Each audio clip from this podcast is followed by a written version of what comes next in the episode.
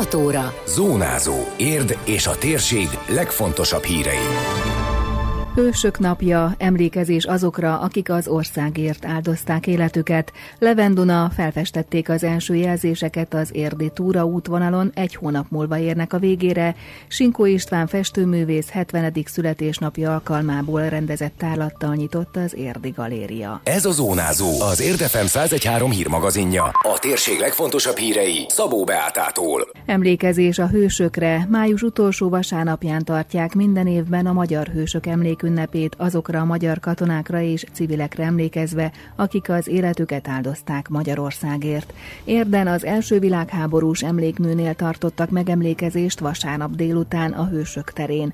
Csőzik László polgármester beszédében felelevenítette a gyászünnep eredetét, amely az első világháború idején született, és eredetileg csak a katonákról szólt, később azonban minden hősi halottról. Törvényt 1917-ben alkottak arról, hogy az ország minden település települése emlékművön örökítse meg elesettei nevét. Érd az elsők között emelt emlékművet, és ezek a táblák a civil áldozatokra is emlékeztetnek, akik ugyanúgy megszenvedték a háborúkat, mondta a városvezető.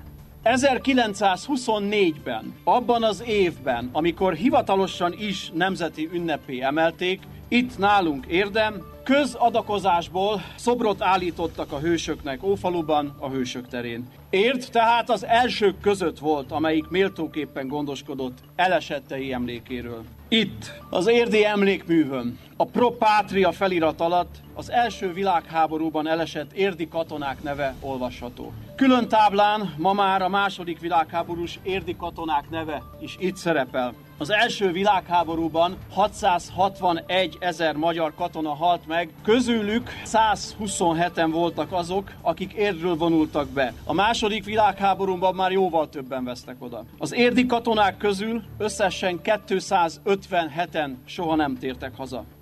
A polgármester beszédében utalt arra, hogy a szovjet megszállás alatt nem lehettek, aztán a rendszerváltás óta ismét rendszeresek az emlékünnepek, és éppen 20 éve 2001-ben az országgyűlés újra törvényben rögzítette a magyar hősök emlékünnepét, május utolsó vasárnapján értük szólnak a harangok, mondta. A megemlékezésen elhelyezték a hála és a tisztelet koszorúit.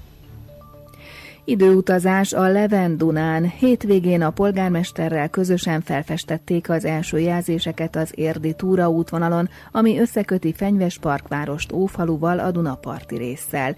Csőzik László a helyszínen a többi között elmondta, azért fontos ez a projekt, mert a város zöld területei fejlesztésre szorulnak, illetve szeretnék megóvni a természet értékeit. Beszélt arról is, hogy az egyes szakaszok különböző korokat idéznek. Érnek egy csodálatos környezete van, nem véletlenül vonták a Natura 2000 hatája alá, vagy oltalma alá ezeket a részeket, és egyébként nem csak természetvédelemről van szó, hanem különféle kultúrák találkoznak itt, és kötődnek össze egymással. Itt például, ahol állunk, egy 13 millió éves miocén kori ilyen mészkőfenség található. A következő állomásunk az a Fundoklia völgy lesz, ahol már nem ilyen nagyon mély a múltnak a kútja, hanem csak 30 ezer éves. Ugye ez a neandervölgyi embernek volt a vadászterülete, és ahogy megyünk lejjebb egészen, ugye megjelenik a török hódoltság korszaka, ez már Óváros Ófalu, és legvégén ott állunk a Dunaparton a Limesnél, amelyik a római kort szimbolizálja. Tetlákörs alpolgármester kiegészítésként elmondta, a kialakuló útvonal Natura 2000-es természetvédelmi területeket köt össze, a túraösvény mentén szabadidő eltöltésére külön is alkalmas pályákat terveznek. Elindulunk innen az Ércsós úti fensíkról, egyébként az útvonal egészen a Biai erdőig el fog menni, tehát a Dunántúli piros jelzésig, ahogy lejjebb megyünk a Fundoklia völgy, majd a végén a Belicai sziget, elképzeléseink szerint több erdei tornapálya és olyan kikapcsolódásra is alkalmas terület fog kialakulni az útvonal mentén, amikre egyébként önmagukban is érdemes lesz majd odafigyelni, célirányosan akár a Belicai szigetre, vagy akár itt fönt a Fensikon kialakítandó területre érdemes lesz eljönni egy délutánra, vagy néhány órára, akár családostól is.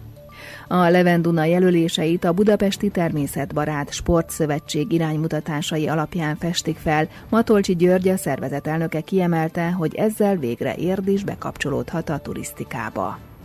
Az Érdi Környezetvédelmi és Városszépítő Egyesület és a Polgári Természetőrség elnöke rámutatott, hogy az aktív kikapcsolódás, mint például a túrázás, egyre fontosabb a városlakók életében, és ez a projekt jó példa a civil társadalom és az önkormányzat együttműködésére, akik közösen dolgoznak azon, hogy létrejöjjön Érd első hivatalos túraútvonala.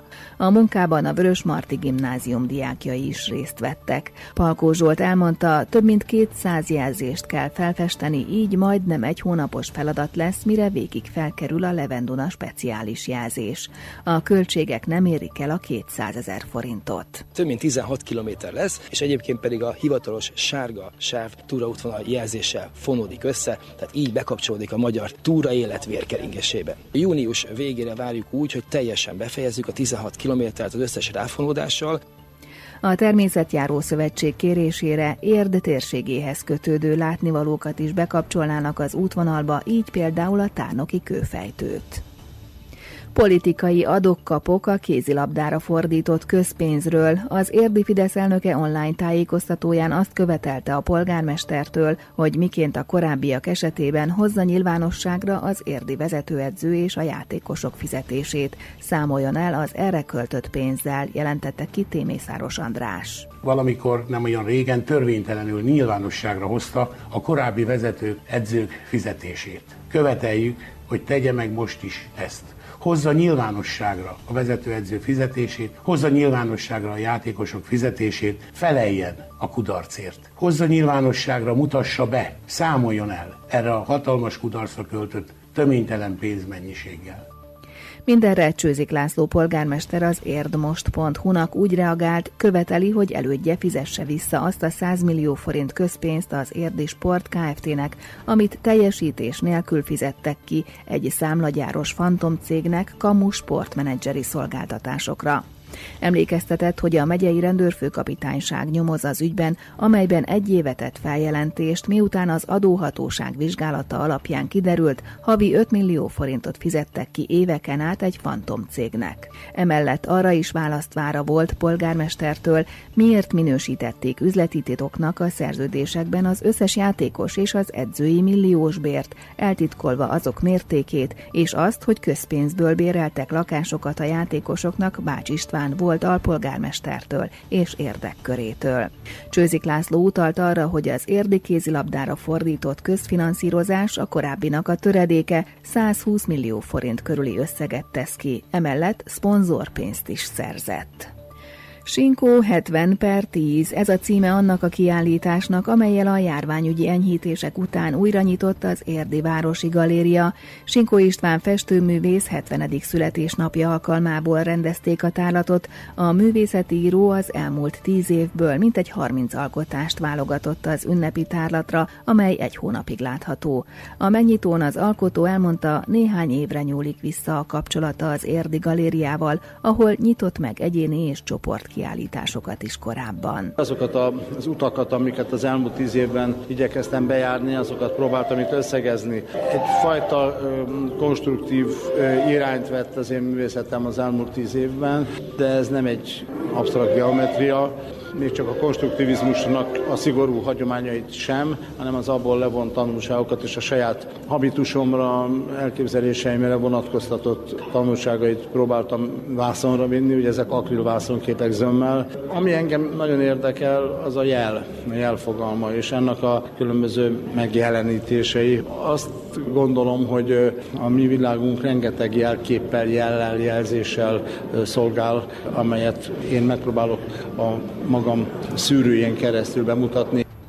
A nyitásnak nagyon örül, mondta Sinkó István hozzátéve, hogy a járványhelyzetet is jól ki tudta használni. Azt hiszem, hogy nem vagyok egyedül, aki azt, ennek nagyon örül. Egyrészt azért, mert nem a be, hanem a megmutatkozás lehetőségét kínálja újra, és nagyon más az, amikor egy ilyen online felületen vetítjük ki a képeinket, nagyon más az, amikor egy 50x50-es kép egy 130x150-es kép mellett ugyanakkorának látszik. Itt az élő közegben ugye itt jól összevethetőek a méretek, az arányok, a technikák, a megvalósítás formái, és hát persze a közönségnek a jelenléte, akikkel akikkel az ember ilyenkor együtt lélegzik. Nekem mindenképpen jót tett. Annak ellenére mondom ezt, hogy nyilván minnyájunkban benne volt az a szorongás és feszültség, de én jól tudtam dolgozni. Azt gondolom, hogy a javamra bírtam fordítani, és sokkal többet festettem az elmúlt időben, mint korábban, amikor kevesebb időm volt erre. A képzőművész, pedagógus, autonóm festő és művészeti író kiállítása június 25-éig tekinthető meg az Érdi Galériában. Időjárás. Napos, felhős idővel búcsúzik a május, eleinte a déli tájakon lehet eső, később az ország más részein is kialakulhatnak záporok, zivatarok, utóbbit jégeső, felhőszakadás, erős szél kísérheti. A szél általában élénk lesz. A legmagasabb hőmérséklet 18 és 22 fok között várható. Zónázó. Zónázó. Minden hétköznap azért efemen. Készült a médiatanás támogatásával a Magyar Média Mecenatúra program keretében.